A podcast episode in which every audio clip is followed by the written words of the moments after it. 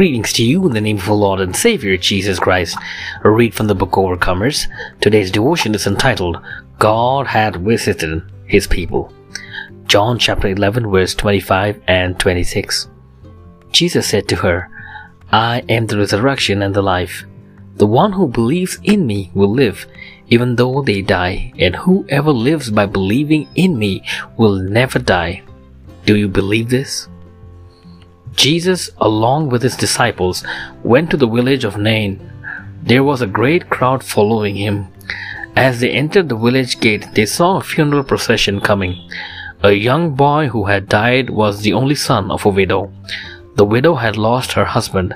The only support she had was her son, and now he is also dead. Many villagers were with her mourning.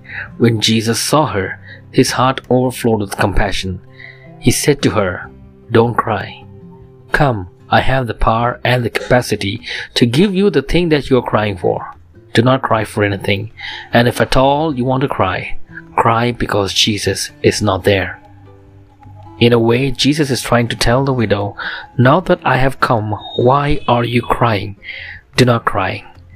Then he walked towards the coffin and touched it and said, A young man, get up. And he that was dead got up and began to speak. A great fear came upon the crowd, saying, A mighty prophet has risen among us, and that God had visited his people. When a person dies, no one can make him alive. But what is impossible for a man is possible for Jesus. He has a power to give life. He says, I am the resurrection and the life.